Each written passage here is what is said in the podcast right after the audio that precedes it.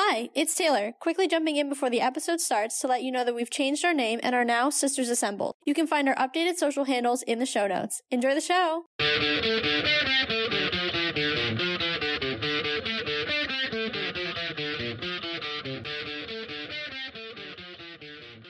Hello, hello, and welcome to another episode of the Let's Talk Marvel Fan Theories podcast. You guys know what it is that we're going to be talking about today. The amazing Shang-Chi premiered this weekend. If you haven't gone to go see it, please, please, please go see it before listening to this episode. Um, Katie will have a more in depth spoiler warning for you in a second, but it's opening weekend either way, so you should be going to see it to go out and support Marvel in their first uh, theatrical exclusive release since release since Far From Home in 2019, a whole two years and change ago. Katie, take it away with our usual spoiler warning. Well, first, I just want to say you you saying the whole two years that kind of like psychs me out. Like just hearing it being said. Yeah, I mean, just hearing it being said kind of really blows my mind. Um, but to our usual spoiler warning, as Taylor kind of touched on, if you haven't seen the movie, we would appreciate if you turned us off just this one time. Weird kind of marketing thing, I guess. But turn us off at the moment. Go watch it. Uh, go see it in the theaters. Go get whoever you see Marvel movies with, or go by yourself. That's a thing now. And go watch it. Then come back, turn us back on, and listen to our reactions. So definitely see it before you continue the rest of this. And if you choose to continue the rest of this without watching it, I'm politely going to say that's on you. So, no longer our fault here, folks. no, we gave our spoiler warning. We let you all know what we're talking about. It's also in the title. So, if you didn't see Shang-Chi and you're still proceeding, um that that's on you. So, all all good. awesome. Well, Katie, tell me what did you think? First oh impressions. Gosh.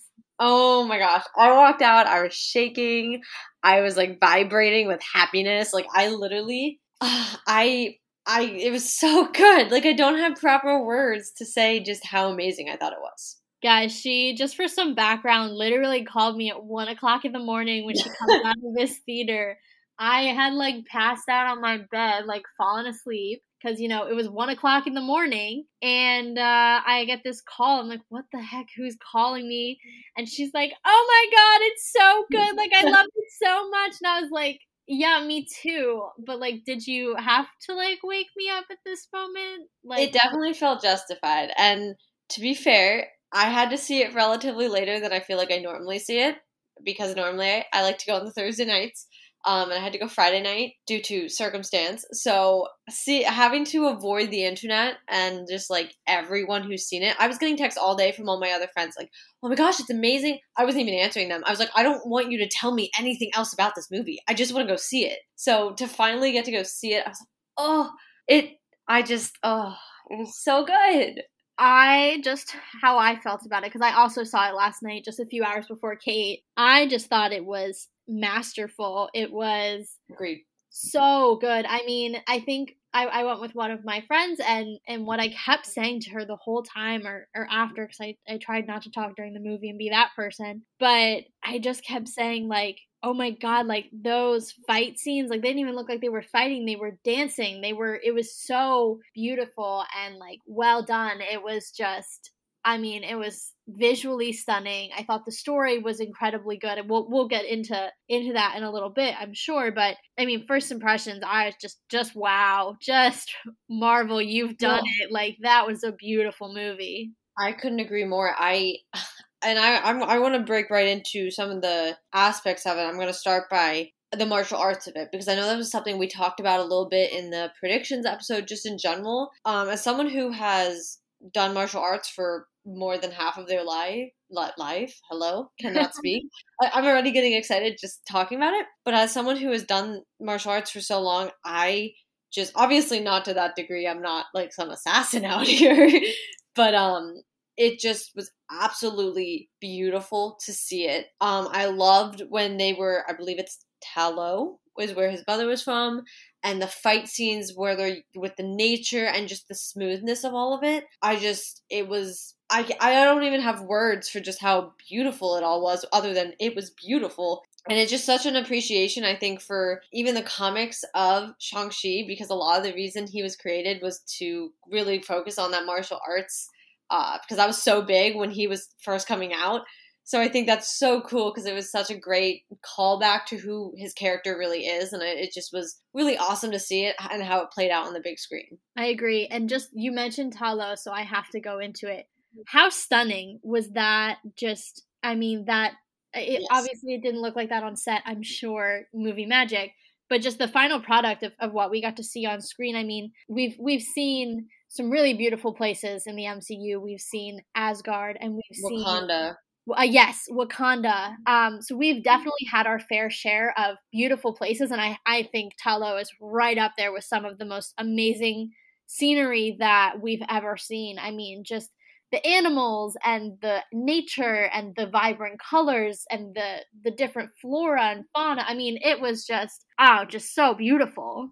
Well, and I actually like that you kind of brought that up. So, because I kind of then, when you were saying, oh, some of the other beautiful places we've seen, Asgard, Wakanda, I, and I, I know maybe we're trying to stay with the flow, but I have to say this. I immediately thought of Wakanda when they had the dragon scales and just like the entire vibranium kind of dragon scale um, parallel that I was feeling, and this hidden place, like everything about it was such an amazing parallel to me. And I think that's awesome too because of where the Black Panther story is now because of obviously, unfortunately, Chadwick's death. I think it's really cool to see another story kind of possibly be coming up and doing some of a similar idea, but in a different cultural way. And I just think that was a beautiful way to take it. And I think the story itself was a great way to look back at the culture as a whole with the dragons.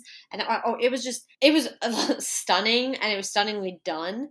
And just everything about it, I think, like the costumes. I know someone I had seen it with just the entire time. Look at the costumes, look at the costumes. And I was like, I know. Like, they just were gorgeous and they were just so perfectly done. You know, they were not too modernized or anything. They were really just uh, perfect uh, to me. Yeah.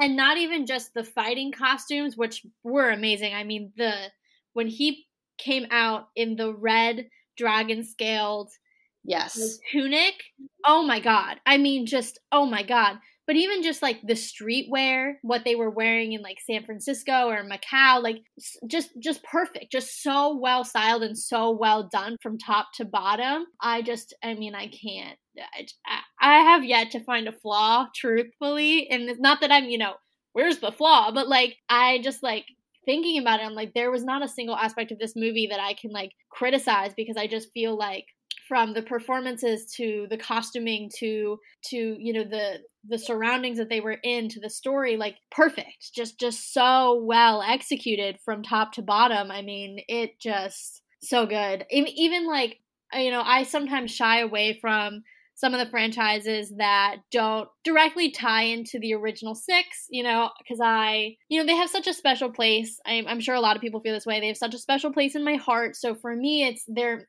I sometimes don't always enjoy the other more outside of the original six franchises as much but i loved this i just i thought this was amazing um and i loved the subtle yet important nods to some of the larger things that have happened obviously the snap and the blip and they talk about Iron Man and Iron Man 3, which I'm sure we'll talk about more in depth in a minute. But I just thought it was such a good balance of creating its own world and creating its own universe, but so beautifully tying it into the larger universe without being overbearing and like hitting you over the head with it. Um, I thought that that balance was incredibly well struck.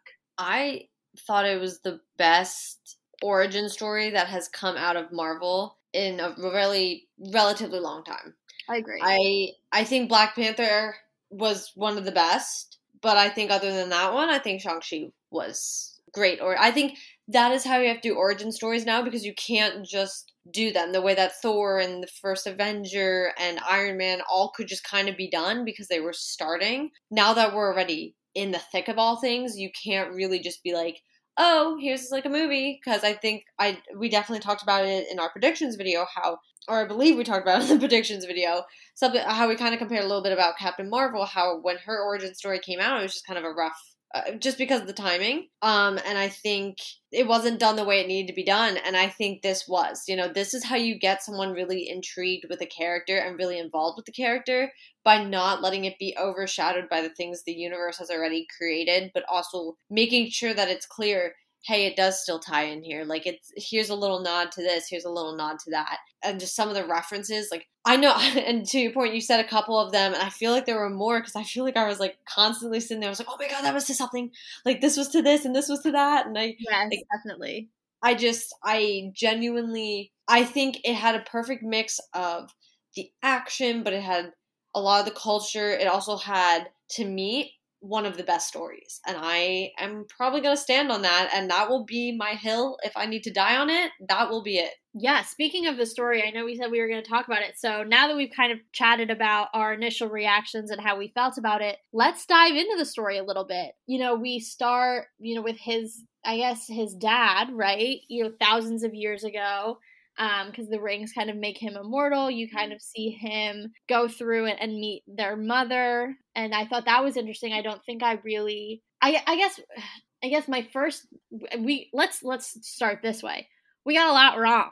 I mean, we got so much wrong. Um, yeah. But I think one thing I did not expect, which I guess maybe I should have just just because of what was happening in the in the trailers, was how it was told not really in a linear fashion in the sense that there were so many more flashbacks I think than I was expecting.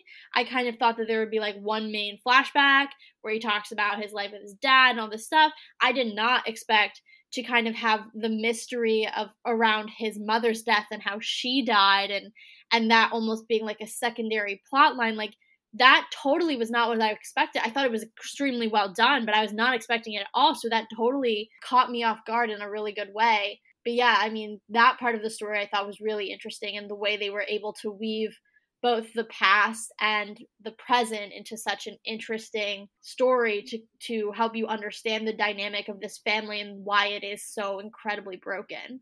Well, something I said to one of the fellow people I went with was their dad was the worst best dad ever. and because at the end of the day, everything he did, I mean, he literally was the best dad until his wife died and mm-hmm. everything he did was because of his grief and the repercussions of his wife's death. And so, like, wow, that doesn't justify anything. And I'm not saying it does because he clearly was like a lot for his children, and that was not a way to, you know, raise children. He always believed in his family, and he always wanted, like, that's why he even says when he first sees Shang-Chi, when Shang-Chi goes to see his sister and the whole thing happens, you know, he was like, I told my men they wouldn't be able to take you alive, and I'm glad to see. Like he's so proud of his kids, but it's like it's so weird because you're like, wow, you're such a supportive dad, but also you trained your child to be an assassin from the age of seven. So it's like such a weird dichotomy. It's like you clearly love your children, but like in all of the wrong ways. Yeah, literally worst best dad ever. That's the best title for him because he's like so bad at being such a good dad like it's it's it's very weird. Um, and even just like you know, even when he's fighting him, like you uh, like uh, what he's doing, he's trying to find his wife, and yeah, he's under an illusion. He doesn't realize it,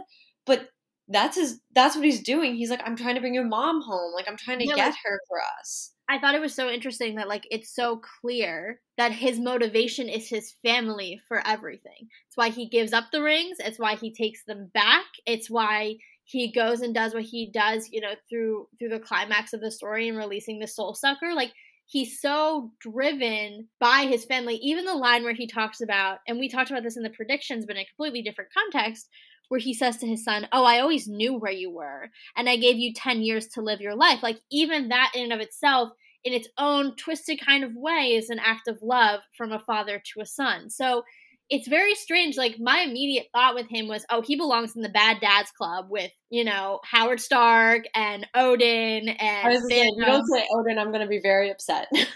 oh, oh, obviously Odin, but um, you know he belongs up there with like the worst dads in the MCU. Ego, like you know the bad dad club, and of like course. I still, I still believe he has a seat there, but he's like a tier two member. Like he's not as bad as like trying to kill his children or just being generally like super abusive because like yes some of his pushing shang-chi as he grew up obviously you know he doesn't physically abuse him himself but facilitates and allows for the abuse as part of his training.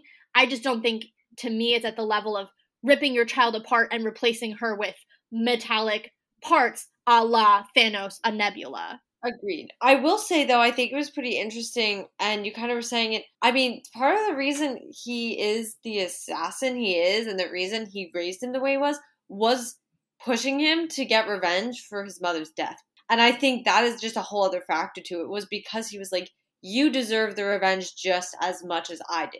Yeah, like he and wanted so, to partake in that with his child, which yeah. twisted, but I almost get it. Yeah, he was like, you know what? You had to sit there and say goodbye to your mother, then watch her die. So he was like, here it is. Like, you get to have this revenge because you are owed it. You know, like I'm owed it, but so are you. And I just think that was very powerful. You actually just made me think of something, a parallel that I never really thought of, or I didn't think of after the movie. But in terms of villains and villains that you can not quite justify but identify with their methods. You know obviously the poster poster child for this is killmonger um, yeah. as far as being a well written well written villain with a real and genuine motivation that's not just power or revenge or something you know slightly more shallow. I think he is up there on the level of killmonger in terms of well written villains who do what they do for a reason that i think we could all understand. I agree and i i like I said, I just I genuinely sat there and I I understood what he was doing. And I mean, he is rippled with grief and I get that. You know, like he lost his wife, the person who meant everything. He gave everything up to be with her. She gave everything up to be with him and it was like they had this perfect little circle and this perfect little family and I think there was a really powerful scene where it's the entire family, it's the four of them training and just not doing like martial arts. They would do I forget her style of training, but it was the soft movements. And I thought that was a very powerful scene that even when I believe it's Shang-Chi telling the story of like our our family was so perfect, you know, like everyone was happy. There was and, so much love. Exactly. And just what happened when, you know, that someone who was such a key pillar for that just was ripped so gruesomely from them and I just think the family dynamic is so interesting. And I think, I have to say, I think it's really interesting that now that you were bringing up the Bad Dads Club of Marvel, how many it is that it's the dads. Like, I don't feel like we have a lot of the stories where it's the mom. It's a lot of the time the dad, which I just think is interesting. I kind of just wanted to point out because I, I, I think we see a lot of that and we always see that sibling duo. And I really want to touch on the sibling duo because I think we were both correct and wrong at the same yes. time about their relationship. We were like halfway there, I feel like. Yeah. Yeah. We were definitely like I I can't I think by moving it throughout the movie they were definitely more like getting much closer and bonding through the pain, but I see a lot of Loki and Thor in them at the beginning with the resentment and the hatred toward the father though was the biggest thing too. Like his sister hated their dad, but also relied so much on like there was still a little bit of difference obviously because she relied on her brother and her brother disappeared after telling her that he wouldn't. But I I do definitely see that Loki and Thor relationship a little bit at the very beginning and just how much she is upset with him. But at the end of the day, what did she do? She came back to save his life and saved Katie's life, which obviously she saw was someone who was important to him. So I I think that sibling relationship was pretty cool. And I like, I, like we both kind of said we were we were halfway there because I definitely think I thought we both thought she was on the dad's side, so we were definitely yeah, wrong about that. Totally wrong. Yes, um, for sure. You know, she. I thought her storyline was very interesting and really well done. The idea of her being sidelined because she's a woman and not being allowed to train with the boys, but she taught her. I love the line where she's like, "I wasn't allowed to train with them, so I watched what they did and learned how to do it better." Like I just As think she should. yeah.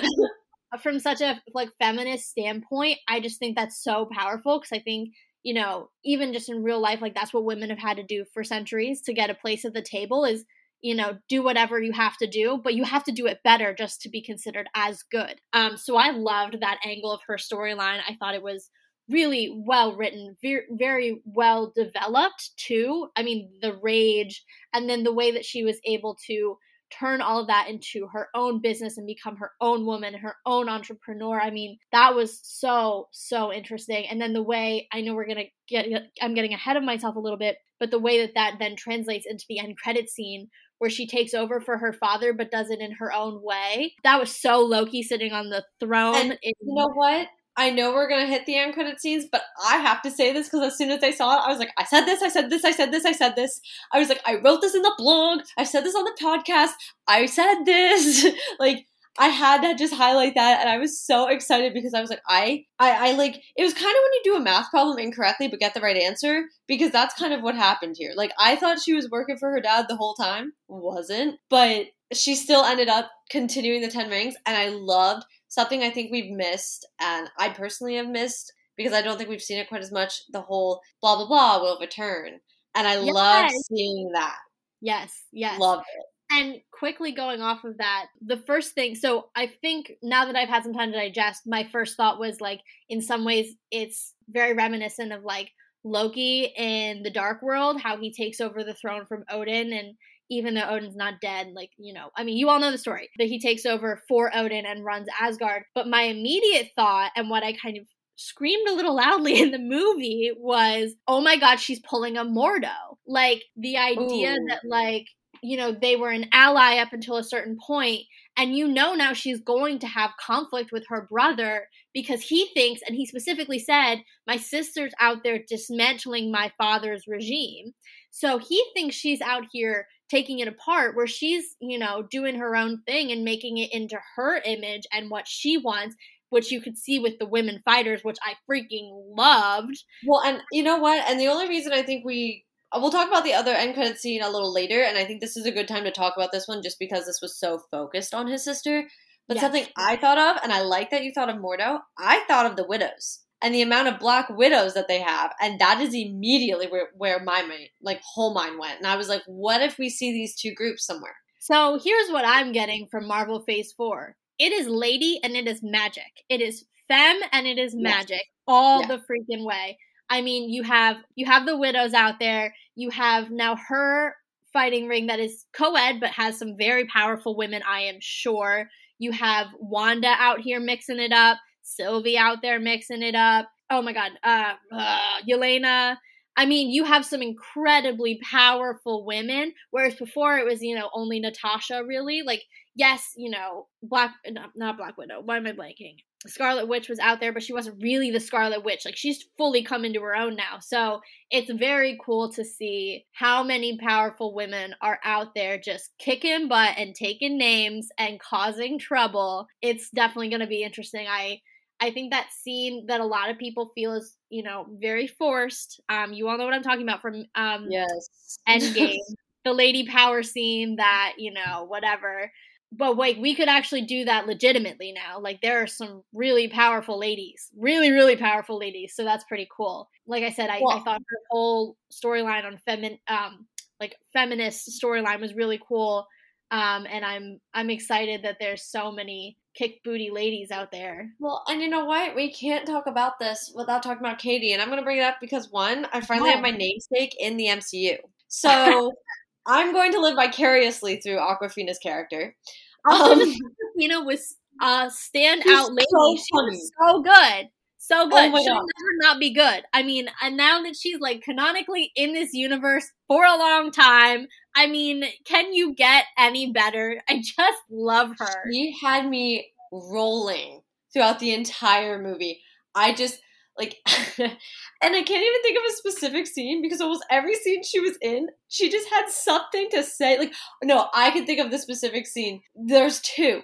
It was when he was fighting in the ring and his sister completely knocks him to the ground and he sees Katie who's just like sitting there, she's looking up at him, giving him the thumbs up, she's like sipping a drink. Okay, And then she walks in later and she like bet up against him. He was like, Did you bet against me? And she just was like, uh. And that was so but right before that, how about when he walks out shirtless and she just totally checks out? Like, this is my best friend, and I'm very confused because I see six abs, and where did those come from? Like, yeah. I was just like, Katie's the every girl right now, and I am living for it. I just every scene she was in, she had a great moment. And I have to say, you know, someone who I don't say necessarily followed Awkwafina like very very closely coming up, but I definitely like would watch some videos here and there. It's really cool to see someone who like has kind of made it, but also that she does such a good job. Like I have not watched any of her other productions because I know she has been. uh, She's in a TV show, um, and I think she's been in another movie or two. Crazy Rich Um, Asians is the one that I know from. Yeah. Yes, I have not really seen her. I've seen a bit of that movie. I haven't really seen her in a lot, but She's just so seeing her- If you haven't seen Awkwafina and Crazy Rich Asians, you are in for a treat. Please go watch She- it. It's just amazing, and to see her like genuinely like her acting skills, I think are also very well done. Like I, when you needed to feel things from her, you felt things from her, but when you needed to laugh, she had the perfect one liner. Yeah, yeah, I agree. Um, I also, you know, I think the trailers paint her as the sassy best friend, you know, and knowing that's kind of, at least in my experience, I've only seen her in one other movie, but that's kind of the role that she played in in that movie as well, or a similar kind of, you know, sassy character with the one-liners. So I was not expecting kind of the evolution of her almost into her own version of a warrior, and I was like, wow, you're actually taking the time to really develop a secondary character in a way that's very cool. And guess what? She's not Yes. trained as an assassin. She's just a regular girl from San Francisco doing her best and, you know, taking it as it comes. And I was just like, this is amazing. Like, you no, I agree. time to do this. Because I love superheroes and I will always stand by that. But I definitely think like and I think we see this a little with Ant Man, who just kind of was like, I'm putting on this suit and you're gonna teach me how to fight and I'm a superhero now. You know? like like that was really the gist of his No, movie. Like Yeah.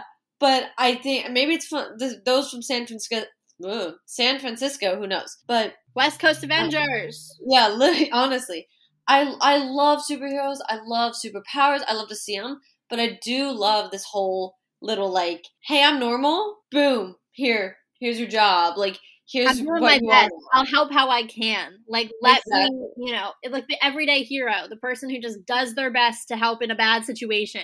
And I mean, look at what Katie did. Like, without Katie, this wouldn't have like literally they would have lost. They would all So- be dead. Exactly. So I just think that was absolutely amazing. And I just, like I said, you couldn't talk about the woman characters if you didn't bring up Katie because I just, it is just so cool to see someone who is that normal, just supposed to be the side character. It's like if they did something with Ned's character in Spider Man, like that would be the perfect kind of, you know, hey, let's develop this into more than, oh, they're the love interest or they're this or they're, that, you know, like, Yeah, or, or they're just the best friend. if like I'm gonna pull this because I just watched What If, but if Christine Palmer was more than just the love interest for Doctor Strange, if she was somehow more involved, then you know that would kind of be the level of what happened for Katie. Like she wasn't just his love interest, she wasn't just his best friend. She became a warrior and a fighter and someone who could handle things on her own in her own right without being anybody quote unquote special from this magical family. Well, you know what I like too, and I think,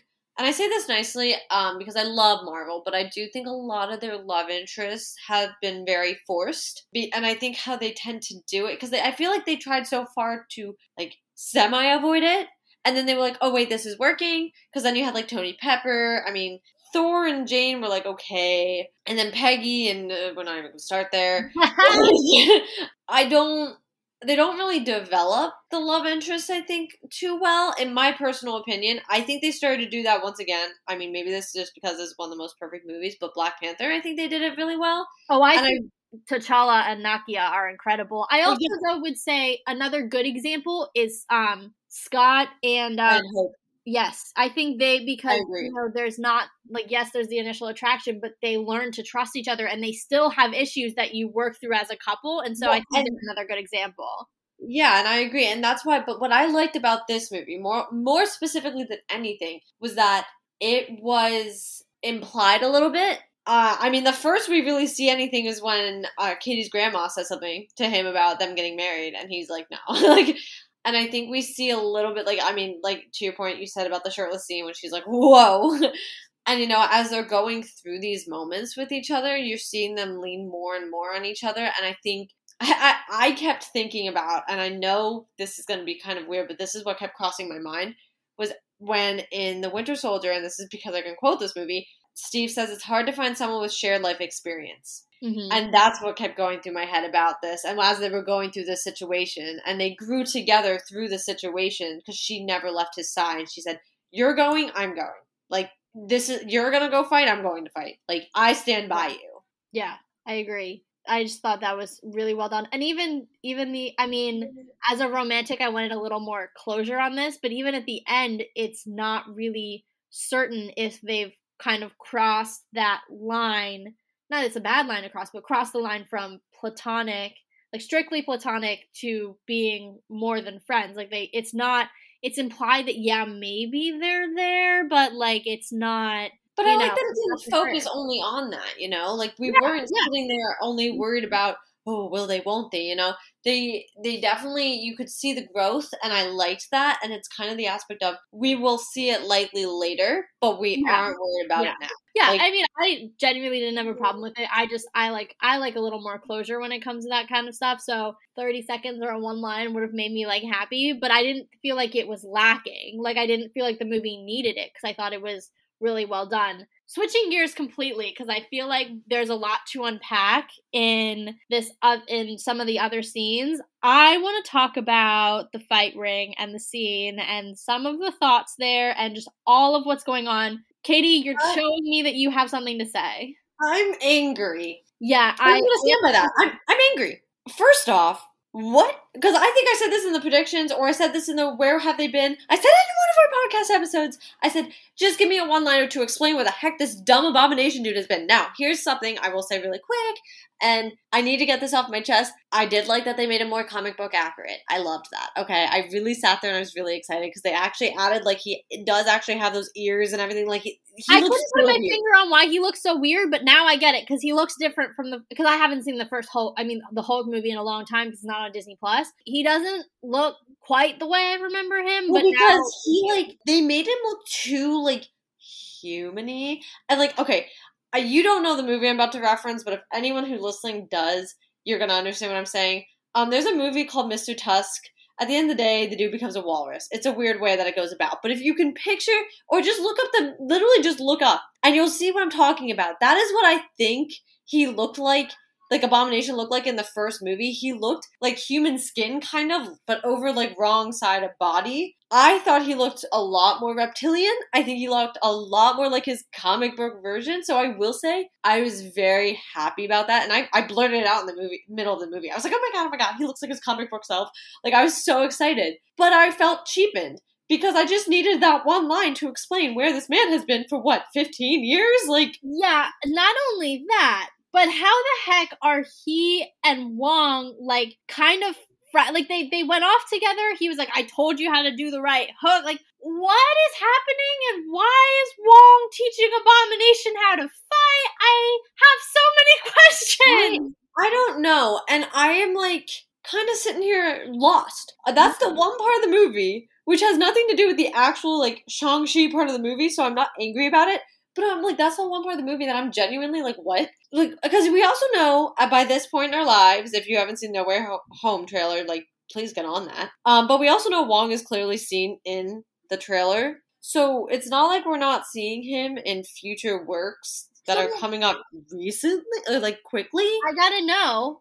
Is Abomination gonna make an appearance in No Way Home because he and Wong are somehow BFFs now? The only the only reason, and I may have said this before in a future in like a past episode, uh, that I think they brought Abomination back was just because of his impact on the Hulk family in like overall, and how he like changes kind of how things happen and how people become Hulks and all that. And that's totally fine.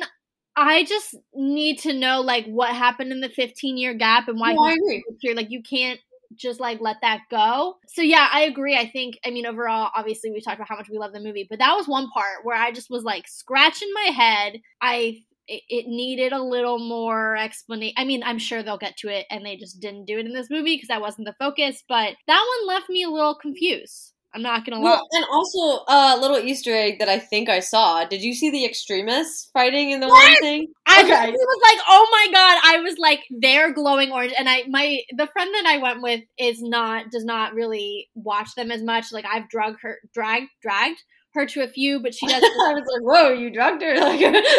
Like, I've made her come with me to a few different movies, I think, over the years, but you know, she's not, you know, that's not her thing. Um, and I was like, oh my god, and I was like trying to like tell her about it, and she just was like, I'm, I'm like looking at me like, okay, like I'm lost. Well, you know what? And I uh, first off loved that because we had a couple references back to Iron Man three, and I loved that that was one of them, and that was like more of an Easter eggy little thing.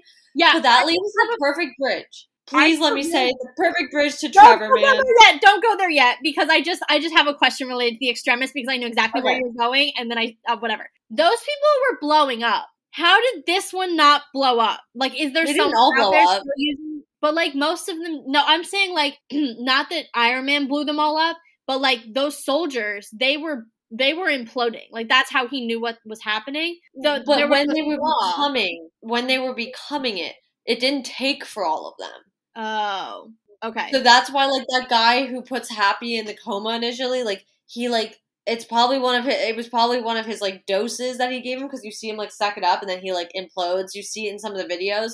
Not all of them make it through the process of becoming. Okay. That's why, like when he kidnaps Pepper, he even says like something about he like talks about oh this is the most like like difficult part of the process to see whether or not her body body accepts it or not. Gotcha. So his okay. body just accepted it. So yeah, and didn't um, Tony fix the? There was like an issue, right? Tony. Yeah. Okay. Yeah, well, I think he had to because then obviously Pepper became one, so that was kind of weird. Yeah. All right. Um, I'm tracking with you. I was just a little confused because I didn't even realize that those guys were still around. Well, first, and I need to bring up because I I liked the Iron Man references a lot because this was an important movie, I think, to have done it. Yeah. I liked that his father straight up was like, I'm not the Mandarin, but they gave him that name. They faked who I was, and I loved that. Yes. Loved it. But I loved more than anything else Trevor.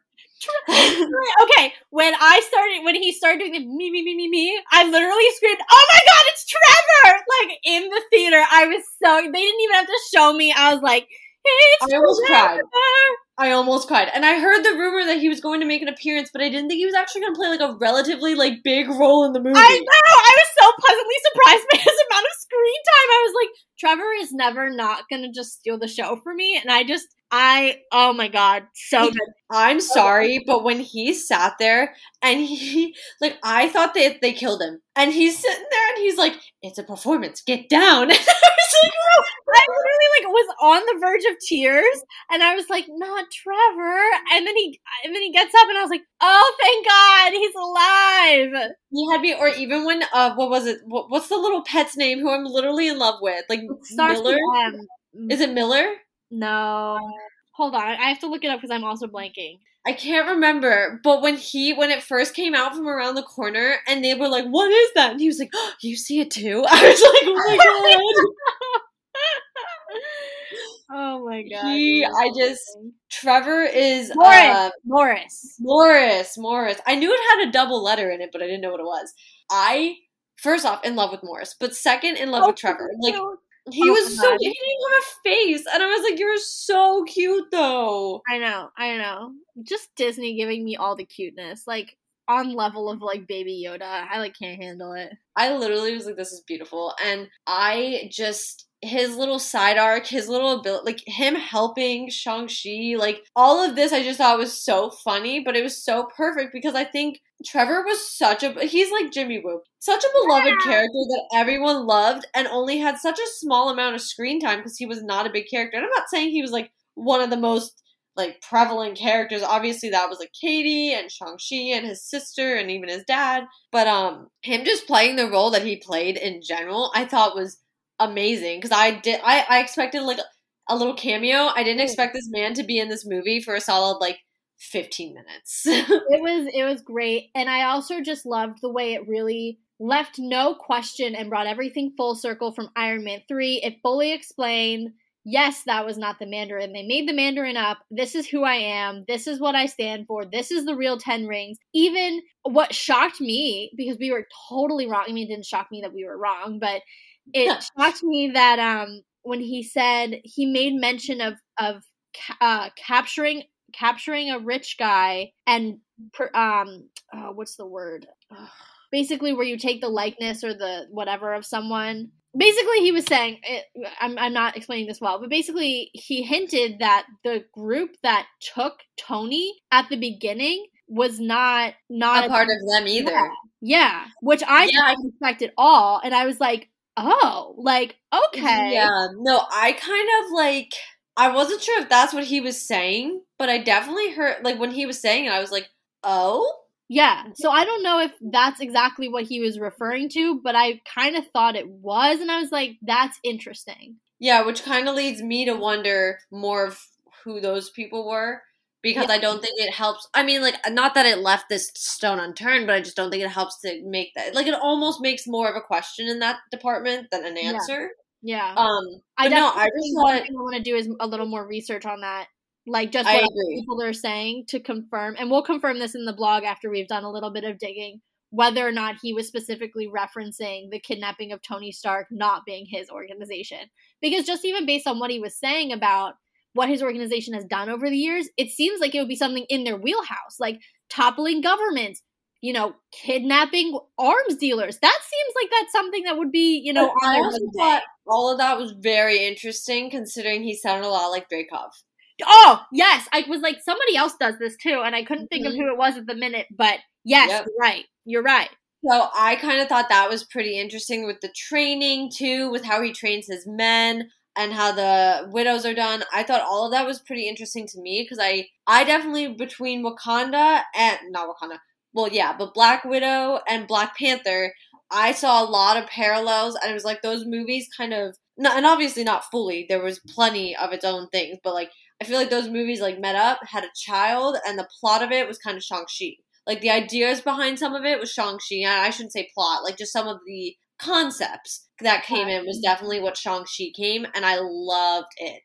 Yeah, I thought it was a very interesting amalgamation. It took two very distinct franchises. Well, I guess you can't really call Black Widow a franchise. Two very distinct movies mm-hmm. and kind of made its own version of like it took those those concepts from those those very different movies and brought them together in a completely new and original way and, and I really enjoyed that. Well, now I think personally, I talked my biggest parts of the movie. I want to talk about the end credit scene, um, because there were kind of actually three. The way they're doing them now is very strange. Yeah, so I just want to talk. Well, we kind of talked on the very last one, which we've said, I think, said our piece on. Um, let's talk about the most important one. Uh, and first, let's also talk about how we were correct in predicting this one. We did think we were. We at least knew Wong would probably be in it. Wasn't sure if Doctor Strange, but I was pleasantly surprised to see my Bruce Banner. Yes, I was. I was. Um, I had a question. He's supposed to be Smart Hulk now, so is that done? Over? I don't know. I- Maybe he can't heal as Hulk, but he can. So I don't know. It's but he weird. also had you. You could see the arm in the sling. Yeah. really permanently damaged. So but I, his face wasn't burned. I don't. Hulk's face wasn't burned. I thought it was. It was like up his neck. I think it was just his arm. Um, maybe then I might be thinking of Tony. Yeah, I think you're thinking because it was Tony's whole left. Yeah, yeah, yeah, you're right, you're the right, right side, what, whatever hand he used, that whole side. Right. Um, okay. But yeah, I, I that was the first thing I thought of was why is he not Smart Hulk and why does he look like Bruce Banner? Um. Yeah. I also I thought it was pretty interesting. The two who they brought in were Carol and Bruce. Yeah, But I also want to talk about their whole thing talking about what's inside of the rings are very interesting and to me gave me uh Infinity Stones vibes. I got really, really nervous when they started looking inside. so did I.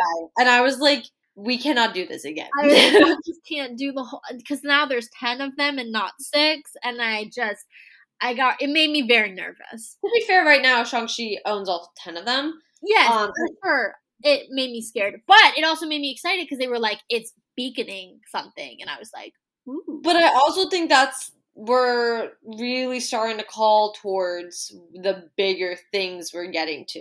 Yeah, Um, because I definitely think becomes like like what do all these things have in common, right? Yeah. That's how we that's how we start to piece the you know. I mean, we I, I personally was a little late to the game in in in the Infinity Saga in terms of being going from casual to a more involved fan, we'll call it.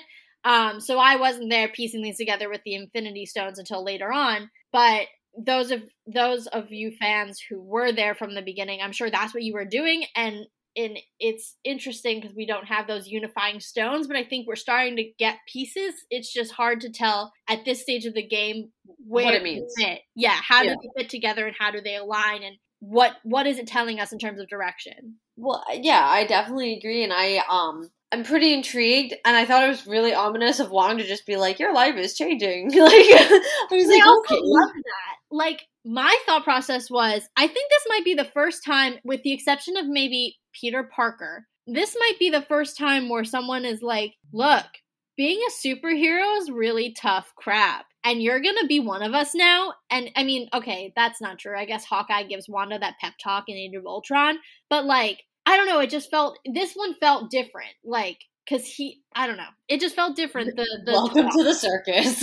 like, I loved it. I don't know. It was so cool. Um, I just, I think for me, it's harder for me to think about where this is going to go because we are really getting bread breadcrumbs. You know, Mhm. like we're really like, what are we beginning to? Couldn't tell you. What's in the rings? Couldn't tell you. Are the rings themselves all ten things, or the rings we should be considered being one of a couple artifacts? You know, I Um, was trying to think like like who's out there in comics that these could be be I mean obviously we know like their alien origins and like that's one thing but they don't always go straight comic, you know, straight from the comics. Something I want to point out is Carol herself even says nothing she's seen. Obviously, she's been across the galaxy and back. Uh, am I wondering this has to do with multiverse? Kinda. No. because there can be another threat in a different multiverse that never was born in our timeline. Is the multiverse open at this stage? Do we know? I don't know because I don't know the exact placement. I just know this one's after the blip. So I don't know the exact placement of this movie in regards to the, what we've already seen. I have But- to can I make a prediction there? Um Yes. and this is based on a few things, but also one really superficial and stupid thing. First of all, you know, I think um, from what we saw in Falcon the Winter Soldier, there was a lot of resettling going on. San Francisco to me looked normal. So that to me says we're somewhere in the line of far from home because things looked a little more like they were back to, you know, I agree. the status quo. The other and much more um, superficial thing, Carol Danvers' hair.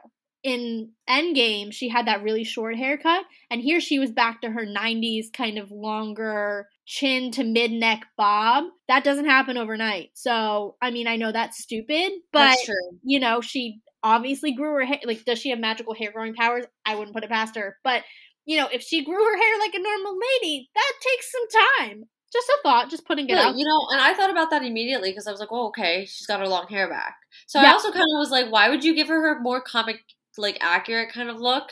By the because like doesn't she normally have the shorter hair in the comics? I think I'm it's it's both, but I kind of tend to recognize her with the shorter hair. But so yeah. I did too, and but so I kind of was like, "Oh, okay, like what was the point then? Why would you give it to her in Endgame and then all of a sudden she has it like back? I don't know. That was kind of weird." I thought Um, that was strange too. So like what is her hair gonna look like in the Marvels? Is it gonna be comic accurate or is it gonna be back to long? Like I don't know. This is why I really liked too that they brought Carol and Bruce in because we're getting She Hulk, in which he will be in, and we're getting the Marvels, which she will be in. So we're Mhm. I think it was a really good way to kind of be like, hey guys, don't forget you're getting these after some of these new, like these initial things. Because keep in mind, we were all excited for WandaVision, The Falcon Winter Soldier, Loki. I mean, obviously, everyone's excited for all the movies that have come out and are coming out within the next two to three. Because, like, but I don't know if there's any, I don't know if there's been much hype yet for anything past Thor, Love, and Thunder. So I think this was kind of a nice way to be like, just a gentle little reminder you're Yeah. getting these guys back in something else. Yeah, like there's more there's more coming and, and these Yeah. guys are in it. Yeah, I Yeah. agree. Um But I mean, I'm content. I think I've said my piece on Shang-Chi and I loved it. There's there's one piece I wanted to bring up, um, and I meant to bring it up when we were talking about the ring, but we kind of got off on a on a Wong abomination tangent. And I wanted to point out we were very wrong about it being in Madripoor. Um, I, yeah, but we were not the only ones wrong No. about it. I we both got it from I think the same video that we both watched and kind of prep where someone looked at the, the their what they thought were Easter eggs. So no power broker connection that we can see. Um, in some ways, his sister is her own power broker, which is pretty cool. So you know, they're not as annoying as Sharon Carter. Although now that you kind of brought the two of them up in a sentence, I wouldn't be surprised if we see the Ten Rings return with the Power Broker. Oh, don't you think Sharon wants them? But that's what I mean. And I wouldn't be surprised if that's the connection we see them in. Yeah.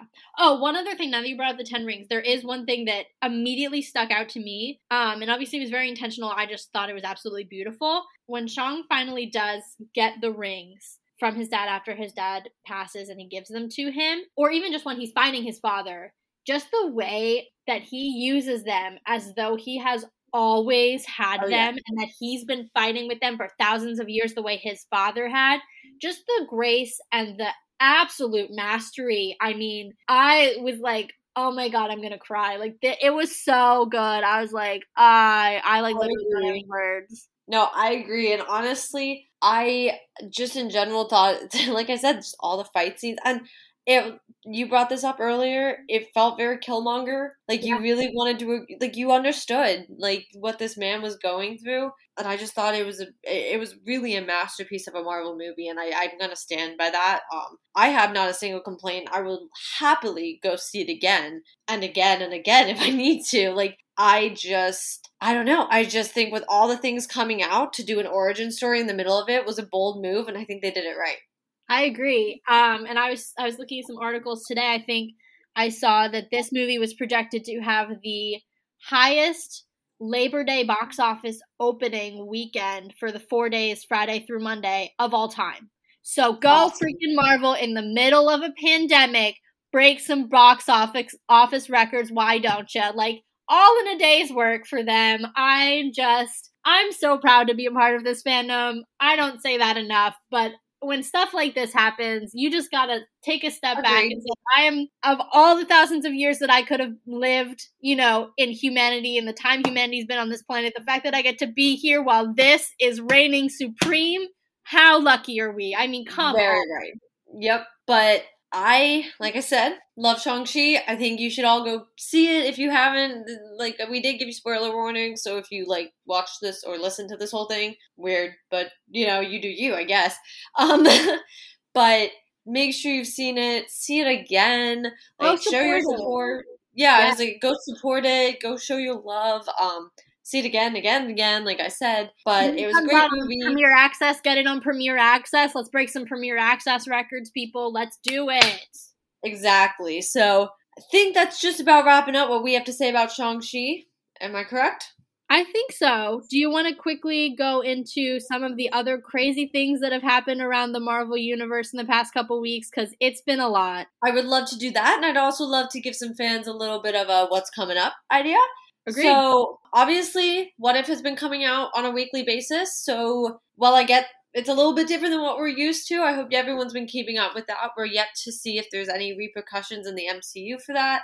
So definitely make sure you guys are keeping up, watching those. They're pretty good. Um, not Yeah. gonna lie, and I like the concept. Yeah, and I and I love the concept behind them. So make sure you're watching those. Um, Um, I think and really quick, there will be an episode. We're not going week by week like we did with Loki for um Yes. for What If, but there will be an episode where we will recap. Um, I think they knocked it down to nine episodes, where we will recap all nine episodes. Um, we'll talk about our favorites, which ones stood out, what we liked, what we didn't like, and what we think are going to be those repercussions that haven't quite shown themselves yet. So yeah, that'll be coming up soon. Yes, and then of course, I think I mean I definitely mentioned this, and I'm gonna tell everyone if you haven't seen it already. The No Way Home trailer did drop, I believe, a week or two ago, and looks pretty good. Uh, It looks freaking crazy. oh yeah, we like were screaming during it, um, and I know I fans were a lot of- it. Choice words because I was so excited. It was yeah, it was it was awesome. So definitely, if you haven't seen that, make sure you're watching that. Um, I think those are some of the things that have happened relatively recently. But to move into what's to come for the rest of this year, and I know we do this pretty often, but I'm trying to keep people up to date. Um, so this obviously is not MCU directly, but maybe one day could be Venom. Uh, Let There Be Carnage is coming out in October. which I Looks so good. yes, it. I don't know if it played in your theater, but the Yes. trailer, which I'd already seen, came up as one of the trailers, obviously for Shang-Chi. That was, I mean, it just looks amazing. I love Woody Harrelson. I think he's incredible, and I'm so excited to see him play Cletus Kasady and just And Carnage, seeing him on the big screen for the first time. terrifying. All of Wow. my childhood nightmares, like literally made real, but like in the coolest way ever. But I love it because you know what? Carnage has been a character that I think they've shied away from for such a long time, and I'm so so happy that we finally see it. Yeah, I so that that'll be out in October. In November we have the Eternals, um, which is also very exciting. Looks really good. Um, and then of course I know everyone's been waiting for it. No Way Home will of course be in December. So hold in there. We have a movie just about We have Hawkeye sometime Yes. in November as well. It begins, goes to I think the middle of December. And supposedly we're still getting Ms. Marvel. We did not get that end credit scene of her in this movie. Still mums the word on anything and everything related to her, but the last we heard, she is apparently still coming out this year. So says, I believe, a producer at Marvel. So unclear. I mean, as soon as there's some news, we will, of course, be sharing that on our Twitter. But for now, there is just, sorry guys, there's like no news relating to that at all. Yeah, so, but I, I wanted to wrap up the movies just to, or let everyone know about the movies real quick because I know those are like the big things going on right now.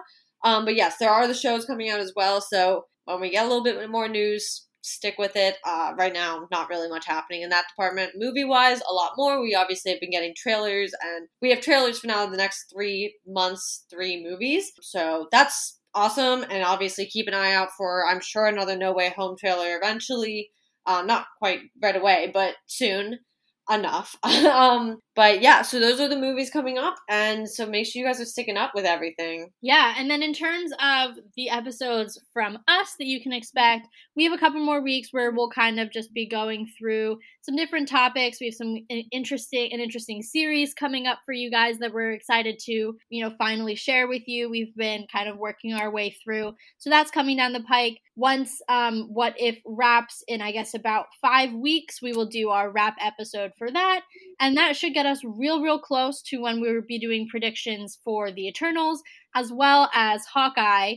Um, so we might be pulling double duty for some weeks while those get ready. And then we will be hopefully back to weekly episodes for you guys once hawkeye comes out and or if miss marvel ever makes an appearance which is looking less likely by the day but we'll see. So with all of that uh, coming down the pike please be sure to subscribe to our podcast so that you know when we have new episodes, as well as our blog, which always has some a little additional information, some fun memes, mm-hmm. some extra things to fill in some holes or things that we missed or forgot to talk about. So give us a follow there as well. We have plenty of good information there in that channel also. And also, we have our Twitter, which is Marvel. Nope, it's Let's Talk MFT.